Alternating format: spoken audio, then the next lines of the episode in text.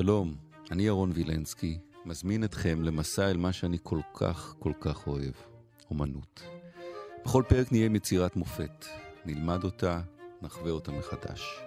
מתחילים.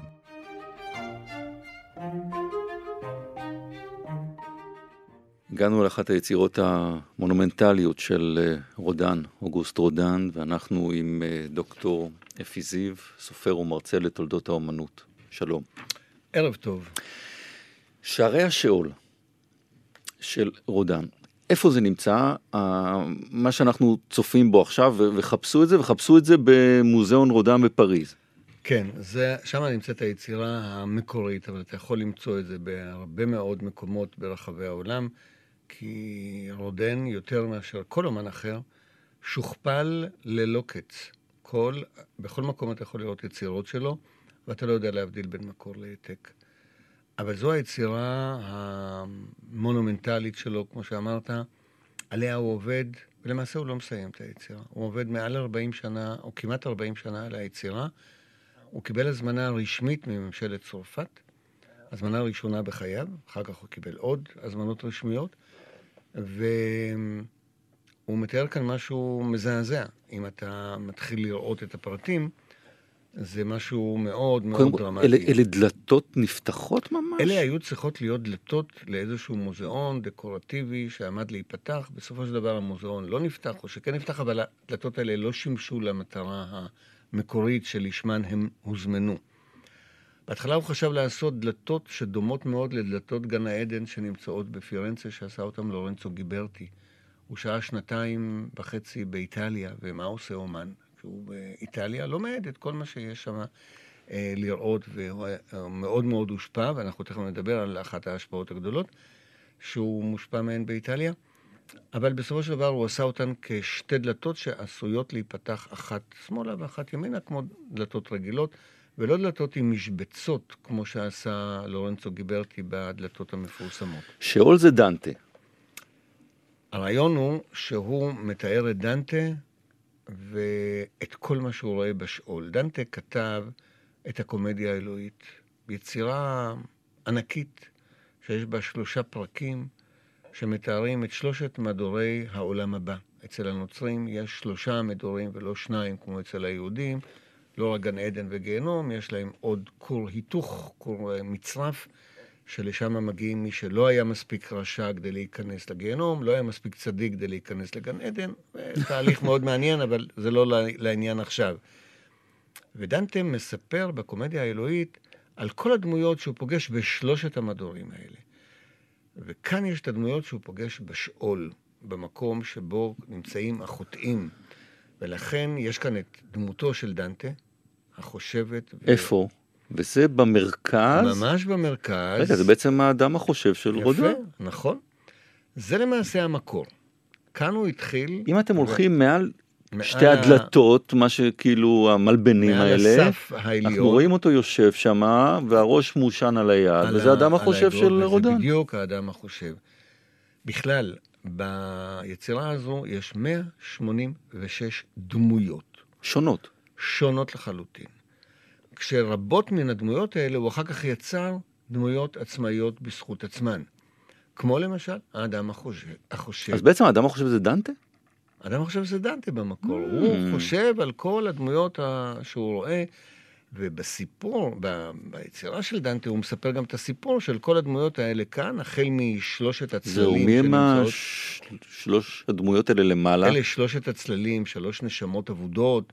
שנראות אה, מאוד מאוד דומות לאדם וחווה שנמצאים אה, משני אברי היצירה במקור, במוזיאון, ולאורך הדלתות יש כל מיני דמויות שכל אחת מהן יש לה סיפור נורא, מדוע היא נמצאת בשאול. מה היא עשתה כדי שהיא תזכה ב... עכשיו, הסיפור עצמו מופיע בקומדיה האלוהית. כן. פה, אין, פה הוא פשוט מתאר את הדמויות שמופיעות בקומדיה האלוהית בפרק על השאול. כלומר, מי שקורא את הקומדיה האלוהית ובא ועומד מול זה, יכול להגיד, הנה, זה, זה, כן, זה, זה, זה, זה. אוגולינו ופרנצ'סקה מירימיני וכל מיני אנשים שזכו, במרכאות כמובן, כן, כן. להיכנס לשאול בגלל חטאיהם. ולכן התיאורים הם מאוד מאוד דרמטיים, הם מאוד מאוד אה, הם מלאי פתוס, תנועה, אה, אתה רואה הבעה, אה, ודבר כזה חולל מהפך באירופה של סוף המאה ה-19. איזה מהפך? כי מה? כי עד אז האומנים נהגו, התקופה של המאה ה-19 נקראת התקופה הנאו-קלאסית. רצו לחזור אל הקלאסיקה, אל יוון או אל הרנסאנס, ואז לא היה מקובל לתאר הבעה. רצו לתאר דמויות ש... יפות, שלוות, ללא שום אה, הבעה, ללא שום תנועה. ופתאום בא איש כמו אדון אה, רודן, שלא מתאר אנשים יפים, הוא מתאר אנשים מכוערים, אנשים מחיי היום. לא, גם מזמינים ממך כניסה למוזיאון, ואתה נותן להם את התופת, את השאול? אה, זה היה מתואם, יש, אה, מינו לו מפקח, אחד בשם בלו, שפיקח על העבודה שלו. הוא גם כתב הרבה מאוד מסמכים, אני לפעמים מקריא מהמסמכים שלו, אתה עומד נפעם מול היכולת שלו באמת לזהות את המהפכנות של, אה, של אותו אומן של אורדן. כי אם היינו יכולים, ואנחנו לא יכולים במסגרת הצהרה הזו לראות מה היה קודם, אז היינו רואים את ההבדל הדרמטי בין הפסלים שהיו קודם, באותה מאה, לבין הפסלים שיוצר אה, רודן, ואז אנחנו מבינים מה המשמעות ולמה היצירה הזאת באמת נחשבת לאחת מהיצירות שמזרזת את הגעת המודרני. זה שישה מטרים, זה, זה כן, ענק. כן, זה ממש ענק עם 186 דמויות. תחשוב על המספר הזה, 186 דמויות, קטנות יחסית, אבל אתה יכול לראות אותן גם במוזיאון וגם במקומות אחרים. אתה יכול לראות מה הוא פיתח מהם, כמו הדוגמה הכי מפורסמת, האדם החושב. זהו, כי כשאתה מסתובב במוזיאון, באמת, אתה רואה הרבה פסלים, וכל אחד הוא עולם ומלואו. חלק מהם לקוחים מפה.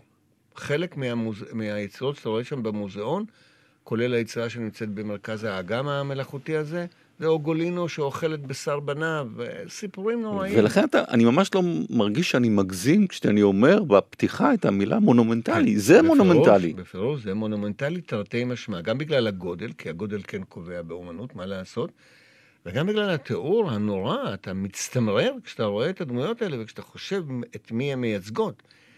איזה אנשים בהיסטוריה הם מייצגות הדמויות האלה, ואתה רואה מה עלה בגורלן.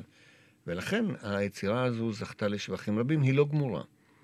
הוא קיבל אותה, ב, את ההזמנה ב-1880, הוא מת ב-1917. מה זאת אומרת לא גמורה? יש פה חלקים ש... כן, ש... כן, כן. הוא המשיך לעבוד על היצירה הזאת עד יום מותו, הוא מת ב-1917. ואם הוא לא היה מת, הוא היה ממשיך לעבוד. אז יש איזה מקום ריק, כי לא, הוא לא... הוא לא עובד בשיטה מסודרת, אבל בכל מיני מקומות אתה רואה שאין דמויות. אין דמויות. ולמעשה הוא רוצה למלא את זה בעוד יותר דמויות. דמויות. הוא לא הסתפק רק ב-186 האלה, אבל הוא לא, לא הספיק, כי אתה יודע, הוא לא הצליח. אחרי שהוא מת, הוא כבר לא הצליח להמשיך. נסיים עם אחד הקומפוזיטורים הצרפתים החשובים, מרן מראה.